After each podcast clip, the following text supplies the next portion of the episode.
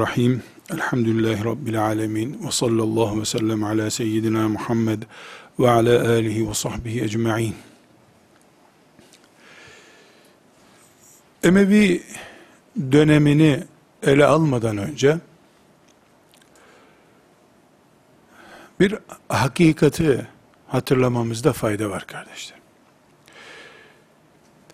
Bundan bin 300, 1400 sene öncesine ait sözler konuşuyoruz.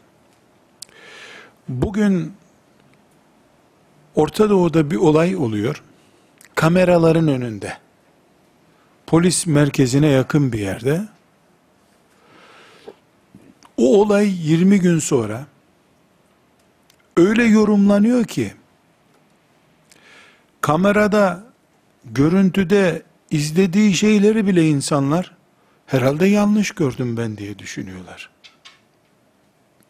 İnsanlar gördüğüne dahi inanamayacak kadar farklı sonuçlar duyuyorlar. O onu orada vurdu kırdı görünüyor. Beraat ediyor. Vurmadığı kırmadığı başkasının kırdığı benzetildiği gibi sonuçlara ulaşılıyor. Gözümüzün önündeki olayları bile yorumlamaktan aciz kalıyoruz. Güya kayıt altında tutanaklar var vesaire. Elimizde yazılı dokümanları, görüntüleri olmayan sadece filan yerde bir not düşülmüş, o nota dayanarak, o not da o olaydan 200 sene sonra yazılmış şeklinde bir tarih üzerinden bir dönemi irdeliyoruz biz insafla hareket etmek lazım. Abartırken de, yererken de buna dikkat etmek gerekiyor. Emeviler, bir önceki derste de zikrettiğim gibi, Raşid halifelerden sonraki dönemi temsil ediyorlar. Ali radıyallahu anh ve oğlu Hasan radıyallahu anh'ın arkasından 41. senede Emeviler dönemi başladı. Bu dönem Abbasilerin 132'deki ihtilaliyle son buldu. Emeviler devlettiler ama bugünkü gibi arşiv tutup olayları zapt edip işte uluslararası ilişkilerde konferanslar tertipleyip bir iş yapmıyorlardı. Belki de akıllarına bile böyle bir şey gelmemişti. Emeviler o dönemdeki bütün dünya siyaseti bugün yorumlansın diye kayıt altına alınmıyordu. Emevilerle ilgili elimizdeki tarihi bilgiler Abbasi döneminde yazılmış bilgilerdir. Abbasiler ise Emevi düşmanlığı üzerine tesis edilmiş bir organizenin adıdır. Deyim yerindeyse bir ihtilalden ihtilal öncesini yorumlayan adaletli sonuçlar istiyoruz biz. Bu ne kadar mümkün olabilir? Ne kadar gerçekçi bilgiler elde edebiliriz? Ama mümkün değil diye bir şey de yok. Tarafsız yazanlar da söz konusu olabilir. Burada iki hakikati tespit etmemiz gerekiyor. Emeviler birilerine çok zulmettiler. O biriler o zamanki Alevilerdi. Şimdiki Alevilik kelimesiyle ilgisi yok bunun. Şimdi Alevilik bir mezhep adıdır. O zamanki Alevilik Ali'nin adamı olmanın adıdır.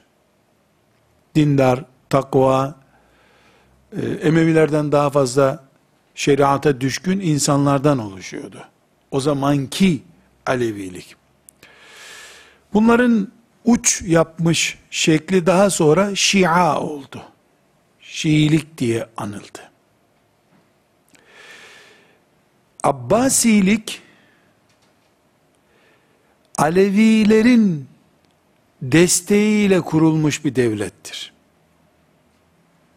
Daha sonra da Şia dalgasına dönüşmüş haliyle Abbasiler kurdukları devletin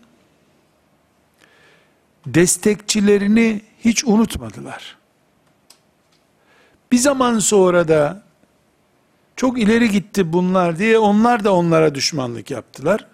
Bu tip sonuçlar da oldu ama her halükarda Abbasiler Emevilerden sonraki devlet olarak Emevilerin zulmettiği Alevilerin desteğiyle kuruldular. Emevilere karşı ayaklanma yapılırken ana kumandada değilseler de ağırlıklı noktalarda vardılar. Emevilerin zıttına kurulmuş bir devlet olan Abbasilerin kontrolündeki saraylarda yazılan tarihlerin Emevileri adil bir şekilde anlattığını söyleyemeyiz.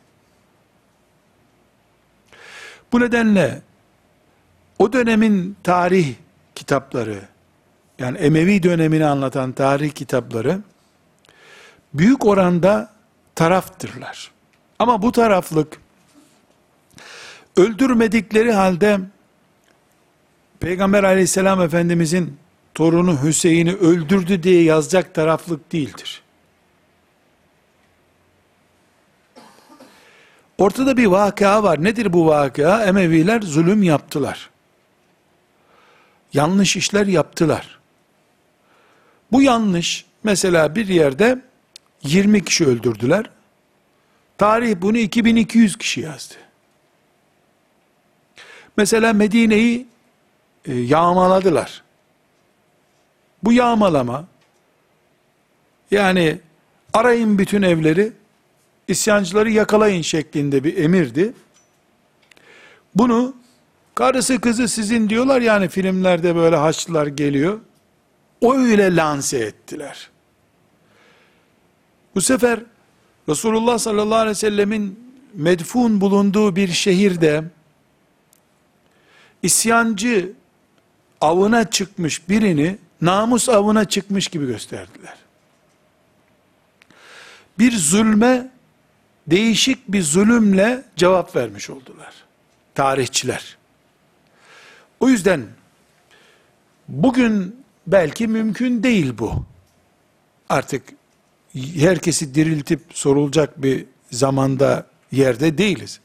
Ama herkesin diriltileceği yaptığı ve yazdığının konuşulacağı bir zamanda bu mahkemeyi Allah görecek şüphesiz. O mahkemeden önce kimsenin kat'i konuşmaması lazım. Elimizdeki bilgiler tarih bilgileridir. Bu tarih bilgileri ile Kur'an ayeti gibi hadis metni gibi hüküm vermek mümkün değildir. Burada e, tarih kaynaklarından olması açısından dört ana kaynak Taberi'nin e, yazdığı tarih, Mes'udi'nin Murucuz Zeheb isimli kitabı, Yakubi'nin Tarihil Yakubi diye bilinen kitabı, Vakidi'nin Megazisi, bu döneme ait en önemli kaynaklardandır en önemli kaynaklar arasında bunlar vardır. Tarihi Taberi en büyük İslam tarihidir. Tarih olarak yazılmış ilk ve en büyük İslam tarihidir. Taberi tarihini şu şekilde yazmıştır. Mesela hicretin 20. ve 30. senesi bu dönemi iyi bildiğini düşündüğü Ahmet isimli birisine gitmiş, ondan dinlemiş, yazmış. Ona o dönemin şeyhi deniyor. 80 ile 90 arasını veya 80 ile 85 arasını iyi bildiğini düşündüğü filanca zata gitmiş, dinlemiş. Dolayısıyla tabi, ta, Taberi tam anlamıyla bir ansiklopedi yazmıştır. Ve bunu da söylüyor. Bu dönemi filancıdan öğrendim diyor. Tıpkı ansiklopedi izle, okuduysanız eğer, ansiklopedide mesela Paris diye bir madde olur. Altında da bu maddeyi filanca yazdı denir. Bu 2000'li yıllardaki bir e, ansiklopedi kültürü. Taberi bunu hicretin 3. senesinde, 3. asrında yaptı. Kimden dün onu yazdı. Yani Taberi toplayan bir adam statüsündedir. Bu dönem Emevi dönemine ait bilgilerinde Taberi bunu Şii hocalardan duyduğunu söylüyor. Ve yorum yapmıyor. Yani ben böyle duydum. Benim bilgim buna ulaştı diyor. Benden sonrakiler derlesin, toparlasın bunları. Yani çok bilimsel, tam ilim adamı mantığıyla çalışmış Taberi. Tefsiri de böyledir. Taberi'nin bir de tefsiri vardır. Tefsiri de böyledir. Tarihi de böyledir. Allah ona rahmet etsin. Yani bir insan hafsalasının, mafsalasının kaldıramayacağı şeylere girmiş. Yani ne acayip bir ilim adamı, ne zeka. Allah rahmet eylesin, mağfiret eylesin. Müthiş bir hizmet etmiş ümmeti Muhammed'e. Ama Taberi'nin mantığı şudur. Ben ansiklopediciyim. Bu ayet hakkında söylenenleri toplarım. Tercihi benden sonrakiler yapsın. Tarihi bilgileri toplamış getirmiş. Dolayısıyla Taberi'nin tarihinde buna gözlük diyene de rastlarsın, dürbün diyene de rastlarsın. Bu Taberi ne biçim adam ya hem dürbün diyor hem tarih diyor. Ama bir dakika sana diyor ki Ahmet buna dürbün dedi onu sana öyle naklediyorum. Mehmet de buna gözlük dedi öyle naklediyorum diyor. Kendisini ansiklopedi uzmanı noktasında görüyor Taberi. Yorumcu noktasında görmüyor. Taberi'nin tarihi budur. Emevi dönemine ait noktasını söylüyoruz. Ali İbnül Hüseyin İbn Ali el-Mes'udi diye birisi var. Tarihi Murucuz Zeheb diye e, meşhur bir tarih kitabı vardır. E, özellikle en yakın, o döneme en yakın tarihçilerden biridir. E, Şiidir, tam anlamıyla Şiidir. E, ve yazılışında masal mantıklı, roman, roman mantıklı, masal mantıklı, efsane mantıklı bir tarih kitabı yazmıştır. Şiiliği tarafgir olduğunu gösteriyor masalcı olması da doğruydu, eğriydi ayrıt etmeden yazdığını gösteriyor. Dolayısıyla Emevi dönemine ait bilgilerde kaynak olarak Mes'udi gösterildiğinde, Murucuz Zeheb isimli kitabında Mes'udi gösterildiğinde bu bir kaynak olması mümkün değil. Yani orada Yezid'in Hüseyin'i öldürdüğü, katili olduğu aslında Ebu Talib'i de öldürdüğü 100 sene önce yazmış olabilir, hiç şaşmasın kimse. Çünkü masal mantıklı yazıyor. Bugün e, Emevilerle ilgili abartılı ifadelerin tabi kaynağı gösterilmediğinde İslam tarihine ait bilgi gibi görülüyor. İncelendiğinde Mes'udi'nin burada masallarından birisinin devreye girdi. Yani ağıt yakar gibi tarih yazmış. Dolayısıyla Müslüman lar açısından objektif bir tarih kaynağı değildir Mesudi. Ahmed el-Yakubi'nin Tarihil Yakubi diye bir kitabı var. Ee, bu zatta e, Şii'dir. Şii'nin imamiye ekolündendir. Ee, sadece bir belge göstereyim. Yani belge olarak zikredeyim. Oryantalistler için tek İslam kaynağıdır. Mesela Taberi'yi kullanmaz oryantalistler. Yakubi onlar için bulunmaz bir nimettir. Neden? Ee, yani mesela Ali radıyallahu anh'ın şehit olmadan önce İslam devleti şöyle olacak, buna olacak diye uydurma bir vasiyet yazmış. En yakınındakiler Ali'nin böyle bir vasiyeti olmadığını e, söylediği halde bu yazmış Şiiler içinde tabi Ali'nin ağzından ne çıkarsa çıksın e, haktır, nastır diye kabul edildiğinden yani çıktığı söylense bile yoksa biz de Ali'nin ağzından çıkan her şeyi bizim için muteber kabul ederiz. Ama çıkıp çıkmadığını da irdeleriz. Öyle dedi demekle denmiyor. Bu nedenle e, Yakubi tarihi çok önemlidir.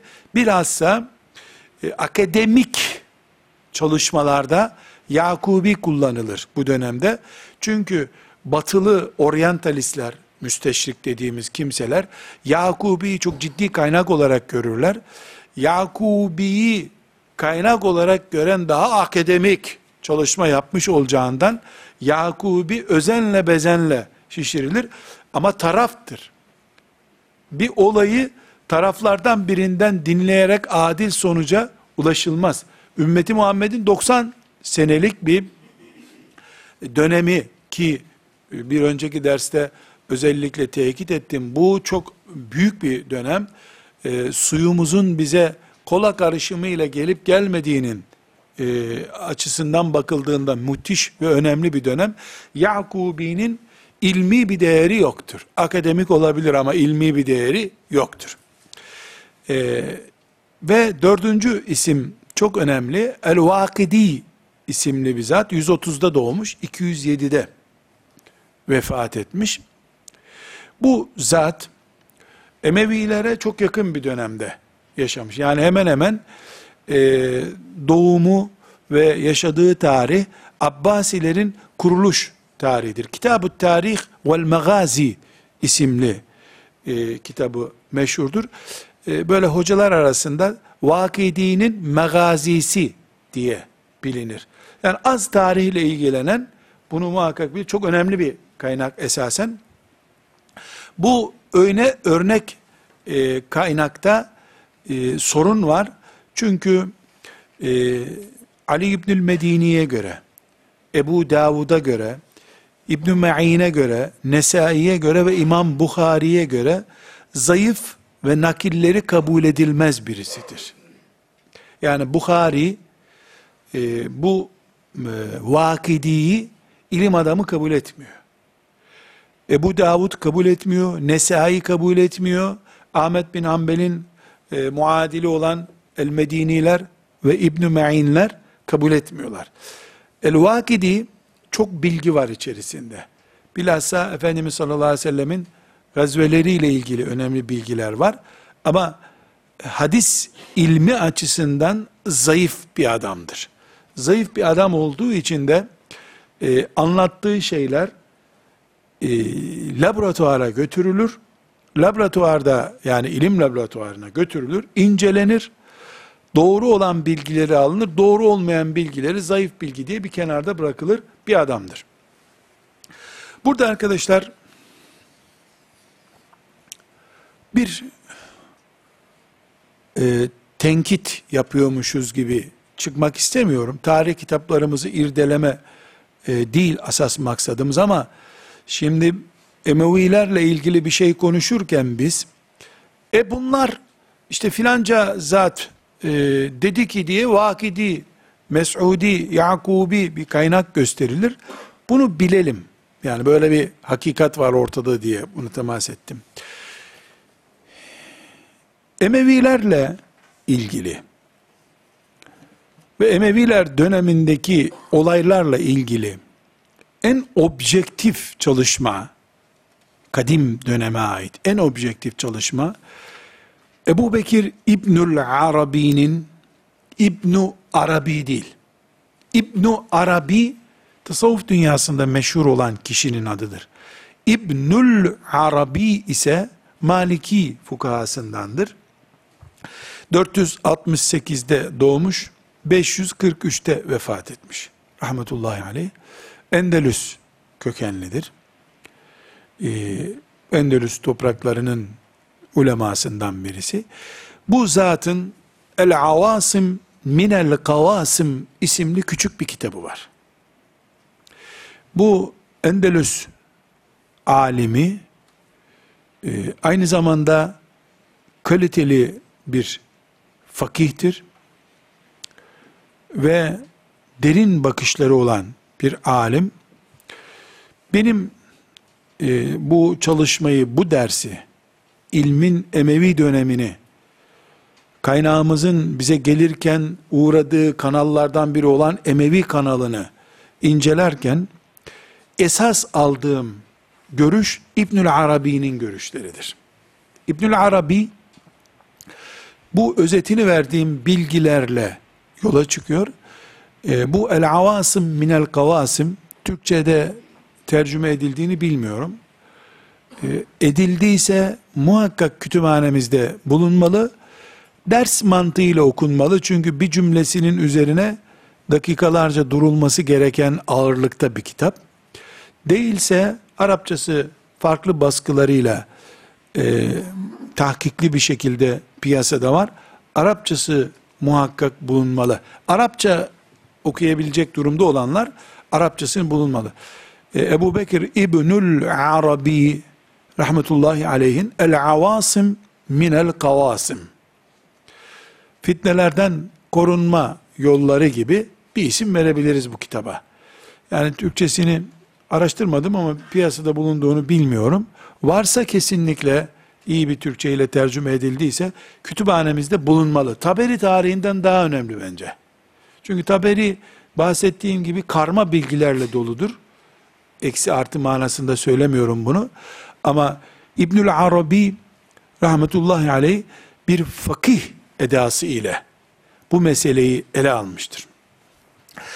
Ee, bir başka alim Emevi dönemini objektif bir şekilde ele alıp tenkit edilecek yeri tenkit edenin orijinal noktalarını da tespit edebilen alim de İbn Teymiye'dir. İbn Teymiye de özellikle Minhacü Sünne isimli kitabında ve diğer fetavasında bu döneme ait konulara yoğun bir şekilde temas etmiştir. Çünkü Minhacü Sünne İbn Teymiye'nin esas aldığı e, görüşler Şia'nın Minhacü Sünne'deki e, çalışması Şia'nın başta e, Emevi dönemi olmak üzere ashab-ı kirama sataşmalarına verdiği cevaplardır. Minhacü Sünne'de. Bu Minhacü Sünne kitabı da İbn Teymiye'nin A görüşü B görüşünü beğenip beğenmemek başka. Buradan zaten İbnül Arabi'yi de alırken ben Maliki fıkhına geçelim diye almıyorum. O Maliki olduğu olmadığı önemli değil. Ümmeti Muhammed'in serveti bu insan. Ümmeti Muhammed'in yetiştirdiği alimlerden birisi, derin alim. Maliki mezhebinde tebahhur etmiş bir alim.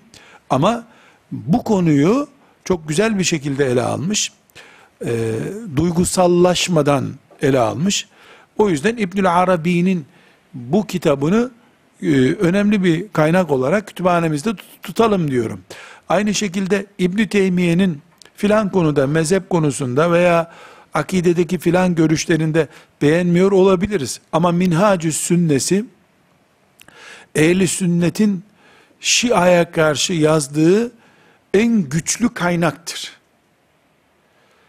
hayır benim e, İbn Teymiye'ye Allah razı olsun demektense Şii olmaya razıyım diye böyle kör bir bakışla bakana söyleyecek bir şeyim yok benim. Ben ilim perspektifinden baktığımda bu noktada İbn Teymiye'nin hizmeti çok büyük. Allah hatalarını, sevaplarını bilerek onu huzuruna alacak. Allah'ın yapacağı hesaba kul olarak ben ne karışırım? Ama Minhacü Sünne muhteşem bir çalışma.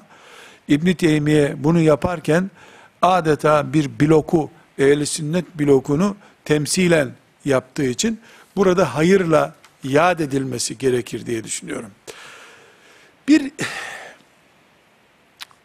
çizgi çizebilirim kardeşler. İnşallah e, beyanımda basiretli davranmış olurum. Şöyle 1200 senelik yazılan çizinlere, çizilenlere bakıldığında bu İbn Teymiye ve İbnül Arabi örneğinden de gördüğümüz gibi Emevi olayını fukaha olanlar tarihçilerden daha objektif değerlendirmişlerdir. Diyeceksiniz ki Tarihçiler e, tarihin hakkını vermiyorlar mı? Bu dönemdeki gibi 5 yıl tarih üzerinde çalışan bir tarihçi o zaman yok. Zehebi hem tarihçi, hem muhaddis, hem e, hem alim, hem müfessir ne ararsan var. Tarih kitabı da 50 ciltlik İslam tarihi, Tarihül İslam yazmış. 20 küsür cilt e, biyografi kitabı yazmış. Şu kadar hadis kitabı yazmış. Akide kitabı yazmış. İbn Kesir'e bakıyorsunuz. El Bidaye ve Nihayesi ta en önemli tarih kitaplarından biri ama asas mesleği müfessirlik.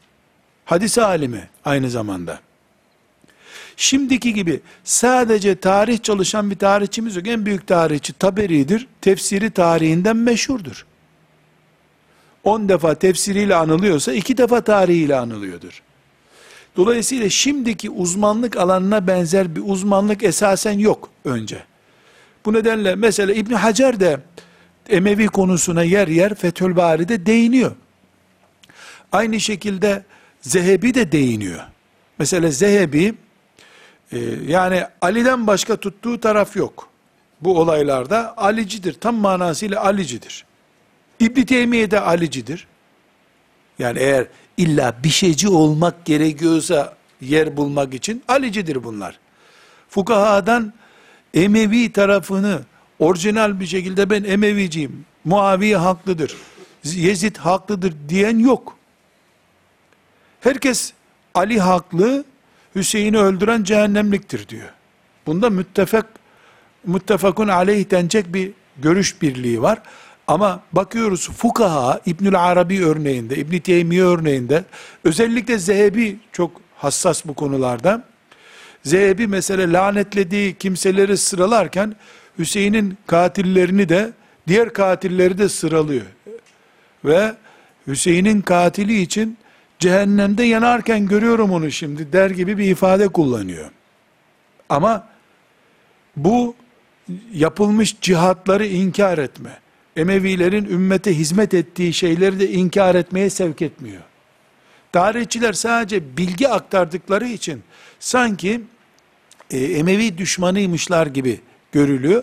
Ama fukaha ve muhaddisler, Zehebi gibi isimler, İbn Teymiye gibi isimler, İbnül Arabi gibi El Avasim Minel Kavasim'i yazanlar, bunlar daha mümini aydınlatma mantığıyla yazdıkları için yazdıklarını, eserlerinde objektif bakışa daha yakın bir bakış var.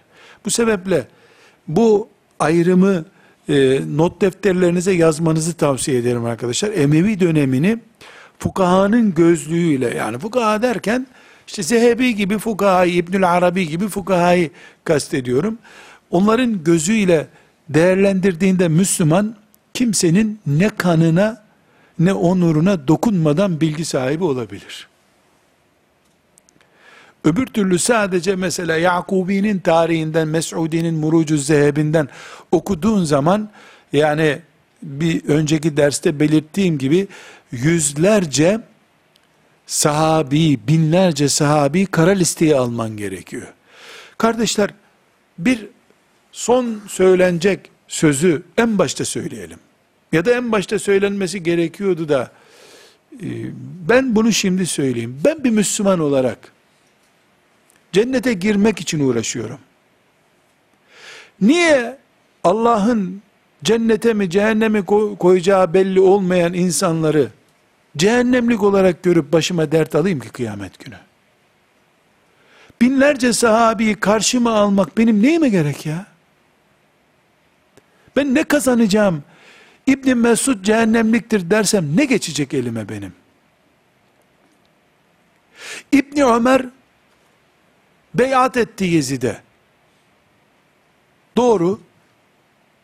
Vay İbni Ömer bunu nasıl yapar dersem ne geçecek ki elime? Beyatını geri mi alacak İbni Ömer? Allah'ın önüne konmuş dosyalar bunlar. Ve mahkeme gününü bekliyor. Ehkemul hakiminin önüne gidecek. Ben karşıma Rablerine ulaşmış gitmiş on binlerce mümini almakla ne ele geçireceğim? Sadece İslamlığım, Kur'an'ım, peygamberimin hadislerinin değer kaybetmesi elime geçecek. Bu da beni mutlu mu edecek? İbni Ömer'den gelen bin küsür hadis, İbni Ömer'in isminden dolayı, İbni Ömer benim gözümde pasif olduğu için, İbni Ömer'den dolayı değer kaybedince, ben ne kazanmış olurum? Bu mantıkla baktığımızda, biz kendimizi hakem yerinde değil, ibret alan sonraki nesil yerinde tutmamız gerektiği anlaşılıyor. Çünkü ben hakem olsam, bütün Müslümanlar da hakem olsa, o haklıydı bu haksızdı desem, elime bir şey geçmeyecek ki. Bir şey değişmeyecek. Bir acı hatıra yaşanmış. O acı hatıra bugün tekrarlansın mı isteyeceğim ben? Bu perspektif orijinal Müslüman perspektifi olması gerekiyor. Çok üzülüyorum kardeşlerim. Neye üzülüyorum? Gencecik delikanlılar, hafız değiller, on bin hadis bilmiyorlar. Ne ilahiyat ne medrese bir şey okumamış, ayak ayak üstüne atıp, binlerce sahabiyle kıyamet günü yüzleşeceği sözler söylüyor. Benim de yüreğim Ali'nin karşısına çıkanın kıyamet günü rahat edemeyeceğine doğru gidiyor. Gidiyor değil orada duruyor. Ama Rabbimin bana vermediği bir vazifeyi kendi kendime gelin güvey olup da kendi kendime vazifemi vereceğim ben. Haddimi bilirim. Rabbimin huzuruna on binlerce, yüz binlerce Müslümanla karşılaşmadan çıkarım. Karşımızda tarihi bilgiler var. Mesela en basit bilgi, Sıffin diye bir olay var. Ali radıyallahu anh ile Muaviye radıyallahu anh arasında e, ceryan eden ve işte bu olayların patladığı, çıbanın patladığı nokta o. Şimdi tarih kitaplarında Mesudilere, Yakubilere baktığında orada 70 bin bir taraftan 85 bin bir taraftan öldü. 150 bin kişi öldü gitti. Toplam ordu sayısı 50 bin kişi değil, ölü sayısı 150 bin kişi. Böyle bir hayali rakam konuşuyorum. Tam net verilen rakamlar değil. Belli ki faciayı büyütmek için abartılmış. Mesela Hüseyin radıyallahu anh'ı Rabbine şehit olarak kavuşturduklarında sanki saz çalıp oynadılar orada gibi bir sahneler hep abartılır. Doğru değil bunlar. Dünyası karardı Yezid'in. Abdullah İbni Ziyad diye akılsız cehenneme girmek için gayret eden bir manyak, akılsız, deli, aptal ne dersen de bir adam, kraldan kralcı bir adam, Yezid'in başını da belaya soktu, kendi başı da belaya girdi, ümmeti Muhammed'de bir daha kapanmaz bir yara açtı, belki Müslüman olarak öldü. Kim bilir, cehennemde milyarlarca sene kalıp çıkacak belki. Allah'a ait bir dosya bu. Kul haddini bilmeli ve ümmeti Muhammed'in topraklarında bugün her akşam haber bültenini izleyenler o günkü faciaya benzer onlarca facia camiyi bombalayan Müslüman haberleri istiyorlar. Biz bugün cami bombalayan, camiden çıkanları kurşunlayan ve Allahu Ekber diye tekbir getirenler, Müslüman öldürdüğü için tekbir getirenler, olayıyla mı ilgilenmemiz lazım ki bunu çözmemiz mümkündür? Burnumuzun dibinde, yanı başımızda oluyor bu. Bizden topladığı zekat paraları, sadaka paralarıyla, öbür Müslümanı imha etmek için propaganda yapan insanlar var yanımızda bizim. Bunu mu çözmemiz lazım şimdi? Yoksa kıyamete kadar bizim kontrolümüzde olsa dünya çözmemiz bir daha mümkün olmayan toprakta bile çürümüş gitmiş cesetlerin sahipleriyle mi uğraşmamız lazım bizim? Ömer bin Abdülaziz'in çok enteresan bir sözü var. Daha sonraki nesillerden de nakledilir. Bu İbn Teymiye'ye de mal edilir. Fudayl bin İyad'a da mal edilir. Ama sözün asıl sahibi Ömer bin Abdülaziz'dir. Rahmetullahi aleyh. Ona soruyorlar. Ali ile Muaviye arasındaki kavgada sana göre haklı kimdi diyorlar. Çok enteresan. Muaviye onun e, aba ecdadından oluyor. Aynı ailenin çocuklarılar yaklaşık olarak. E, diyor ki, o gün yaşasaydım, elim muhakkak o kana bulaşacaktı benim diyor. Taraflardan bir taraf olacaktım. Allah beni kurtardı, o gün yaşamadım, elim kana bulaşmadı. Şimdi o konuda görüş belirtsem, dilimi o kana bulaştıracağım ben. Niye dilimi kana bulaştırayım ki? Elimin bulaşmadığı bir kana dilim niye bulaşsın diyor ve yorum yapmıyor. Basiretli mümin anlayışı bu. Ama Müslümanlar arasındaki huzursuzluktan haz duyar gibi, sanki bu sana mutluluk veriyormuş gibi, o haklıydı, bu haklıydı diye uğraşmak, elbette önce şeytanı memnun ediyor. Allah'ın ve İslam'ın düşmanlarını memnun ediyor. Burada bu nokta çok önemli. Burada kardeşlerim sözlerime başlamadan önce Emevi diye hakaret bombardımanı yaptığımızda bu sözün Emevi ailesi anıldığında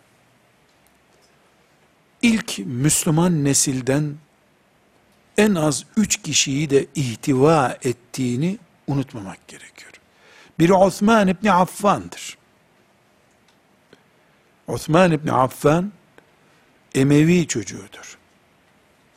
Halid bin Said İbni As İbni Umeyye, ilk Müslümanlardandır. Emevi çocuğudur.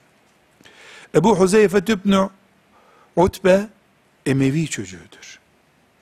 İlk Müslümanlar bunlar. Ebu Sufyan demiyorum. Ebu Sufyan 8. yılda Müslüman oldu. O da sahabi. Ama burada Osman İbni Affan'ı çiğnemeden Emevi'ye hakaret etmek mümkün değil. Ve dikkat ediniz. Osman İbni Affan hariç demez Emevi düşmanları.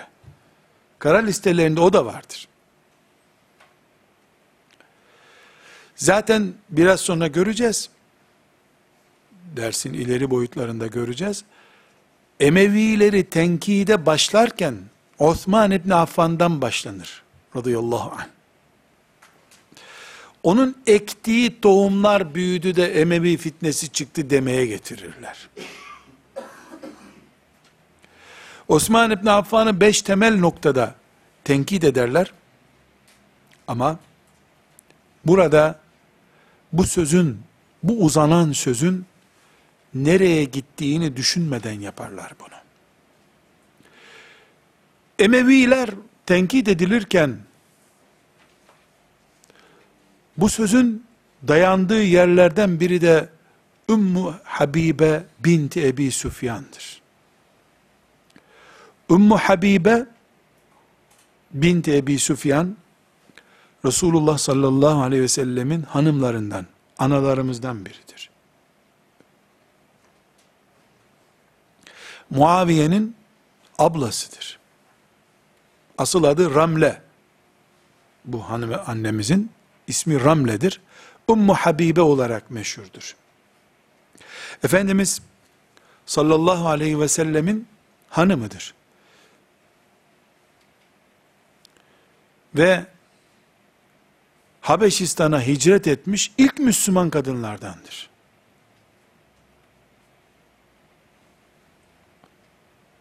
Şu meşhur babası Ebu Sufyan müşrikken Medine'ye geldi.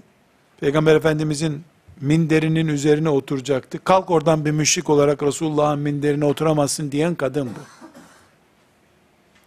Muaviye radıyallahu anh Ömevi devletinin kurucusudur. Kendisi sahabidir. Ayrı bir mesele. Vahiy katibidir. Ayrı bir mesele. Ortada büyük dağ gibi bir hakikat var.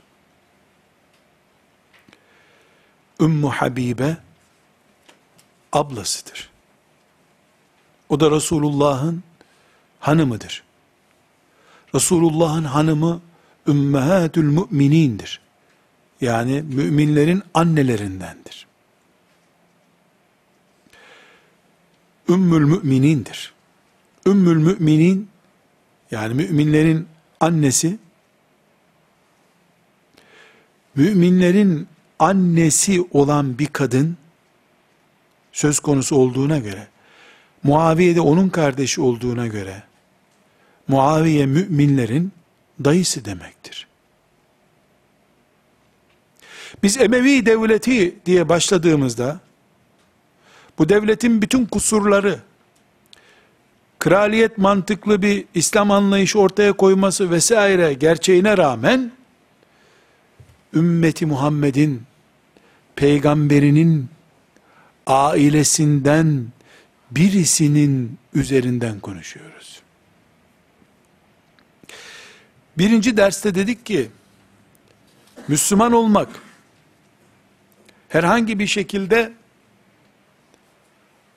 Bismillahirrahmanirrahim deyip yola çıkmakla bitmiyor. Yüzlerce senelik ömürle bile, çözülemeyecek fitnelerin içinde, İslam yaşamaktır, İslam imtihanı, Müslümanlık imtihanı. Bu sebeple biz ümmeti Muhammed olarak geçmişimizle hesaplaşmak yerine geçmişimizden ibret almakla mükellef olduğumuzu bileceğiz. Bugün Emevi dönemini de, Abbasi dönemini de, Selçuklu dönemini de, Endülüs dönemini de, Fatimiler dönemini de, Memlukiler dönemini de, Osmanlılar dönemini de konuşurken o dönem kadar bile başımızın dibimizin olmadığı bir dönemde yaşadığımızı unutmadan konuşmak zorundayız. Başsız dipsiz kimsenin İslam'a sahip olmadığı bir dönemde öyle veya böyle kral mıral nihayetinde bir başı olan bir dönemde yaşamış Müslümanları ileri geri konuşamayız ama onlardan ibret alırız ibret almak zorundayız. Raşid halifeler dönemini örnek dönem, onların dönemini de ibret dönemi olarak ele aldığımız zaman biiznillahü teala istifade ederiz. Onlardan istifade ederiz. Kardeşler biraz önce dedim ki, ümmeti Muhammed'in Emeviler dönemi Osman İbni Affan'la başlatılır. Ama 41. yılında ümmeti Muhammed o döneme geçti. Fakat Osman İbni Affan radıyallahu anh'ın Medine-i Münevvere'de hunharca şehit edilmesi, Emevi devletinin siyasi ve sosyal olarak kurulma nedenidir. Muaviye radıyallahu anh bir sahabi olarak Ali'nin karşısına sen değil ben olayım ümmetin başında diye hiçbir zaman çıkmadı. Böyle bir sorun olmadı. Muaviye radıyallahu anh Osman'ın katillerinin hesabının sorulması diye bir felsefe üzerinden Ali'nin karşısına çıktı. Bu da Muaviye ile Osman İbni Affan arasında böyle bir talep ihtiyacı nereden doğdu sorusunun cevabıyla ancak anlaşılabilir. Bir dahaki dersimizde inşallah Osman İbni Affan'ın şehit edilmesiyle başlayacağız. Böylece Osman İbni Affan'ın şehadetiyle Emevi devletine gidilen süreç ki Osman İbni Affan şehit edildikten beş buçuk sene sonra Emevi devleti kuruldu. O döneme ait olayları çok kısaca özet bir şekilde bilmemiz gerekiyor. Onları bilince biiznillahü teala e, gerisini daha kolay anlamış olacağız. Ve sallallahu ve sellem ala seyyidina Muhammed ve ala alihi ve sahbihi ecma'in velhamdülillahi rabbil alemin. قل إن كنتم تحبون